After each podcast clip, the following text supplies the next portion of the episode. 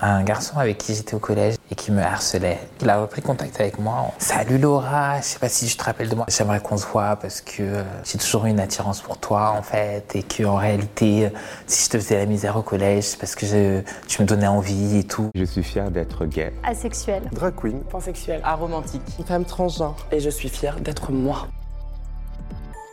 Je m'appelle Laura et je suis fière d'être une femme transgenre. Moi, je sais que ma mère, elle avait très peur, du quand dira-t-on et du euh, qu'est-ce que mon enfant va devenir. Et puis surtout, on va pas se mentir, il y a aussi les stéréotypes. Une trans, ben, c'est le bois de Boulogne, c'est le travail du sexe, des habitudes un peu débridées, qui sont aussi une certaine réalité, hein, mais une certaine réalité et non pas la réalité un peu pour tout le monde, hein, pas que pour ma famille. Hein. Même au niveau des hommes, moi je m'assume totalement et puis j'ai aucune honte de, quand on me drague, de dire que bah, je suis une femme trans.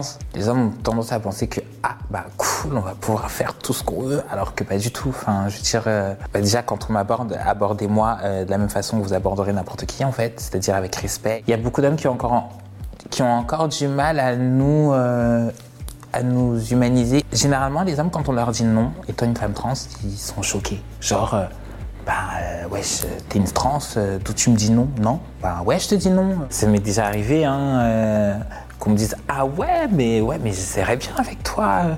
Mais non, parce que je pas une expérience en fait. Comme tout le monde, j'ai une éducation, j'ai des valeurs, j'ai des principes. Moi, ma petite expérience de vie m'a appris que généralement, un homme, s'il est gêné par le fait qu'une personne soit trans ou gay ou bi ou quoi que ce soit, c'est qu'il y a anguille sous roche, en général. Parce que ceux vraiment qui se connaissent, qui savent qui ils sont et qui n'en ont rien à faire, en fait, ils n'ont pas le temps de vous calculer ou de calculer avec qui vous dormez la nuit ou que- qu'est-ce que vous avez sous le pantalon. euh, c'est pas leur problème, en fait. Un garçon avec qui j'étais au collège et qui, euh, et qui me harcelait, on va pas se mentir. Il y a euh, deux ans qu'il a repris contact avec moi. Salut Laura, je sais pas si tu te rappelles de moi. Bien sûr, je me rappelle de toi. Tu as fait de, de mes années de collège en enfer. Il prend mes nouvelles et tout, et puis euh, à un moment, il me dit Ouais, mais il faut que je te dise qu'en fait, j'aimerais qu'on se voit parce que. J'ai toujours eu une attirance pour toi en fait et que en réalité si je te faisais la misère au collège c'est parce que tu me donnais envie et tout et j'arrivais pas à le concevoir ou à le comprendre donc. Quelque part c'était un peu une revanche pour moi. J'étais à milieu de penser que ben, qui me kiffait et encore plus ben, maintenant que je suis moi l'un de mes combats les plus importants c'est humaniser en faire rendre compte autant aux hommes qu'au monde entier hein, que euh, qu'on est des femmes, qu'on a un cœur, qu'on a une âme, qu'on a un esprit. Qu'un homme ne soit pas prêt à assumer son attirance, c'est une chose, mais qu'il s'en joue et qu'il se joue de nous et qu'il nous déshumanise, c'en est une autre et une autre totalement néfaste et méchante. Et s'il y a quelque chose que je déteste le plus, moi, c'est la méchanceté gratuite. Enfin, euh, je me lève tous les matins, je vais au boulot, euh, je paie mes factures comme tout le monde. Je suis à découvert comme tout le monde aussi.